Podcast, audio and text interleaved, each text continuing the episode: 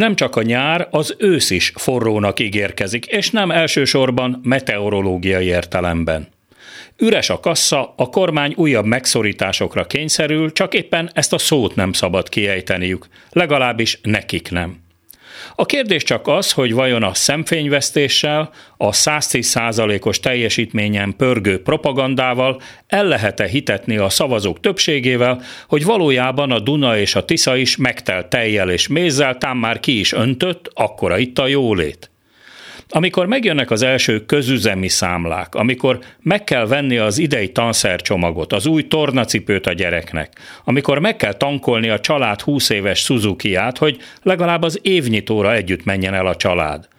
Ahonnan hiányzik majd a tavalyi osztályfőnök, mert elege lett és kilépett. És nincs ott a matek fizika szakos fiatal tanárnő sem, aki azóta egy multicég pénzügyi osztályán a tanári fizetés kétszereséért könyvel, ha már jártas a matematikában.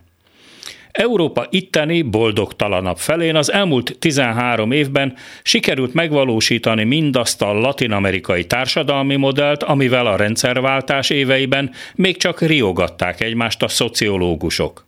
A szupergazdagok vékony, de a hatalomhoz foggal körömmel ragaszkodó rétegét elszegényedett milliók tartják el egy lerabolt, félig romos országban, amelyet teljesen kiszolgáltattak a gazdái a külföldi nagy tőkének.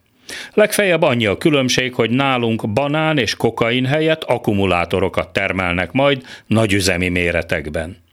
Ja, és a felcsúti kartel hatalmát egyelőre nem kérdőjelezi meg egyetlen másik erő vagy erőszakközpont sem, nincsenek az utcákon véres, fegyveres leszámolások. Egyelőre. Egyszerre igaz Aldous Huxley és George Orwell látomása. Itt van a szép új világ és az 1984.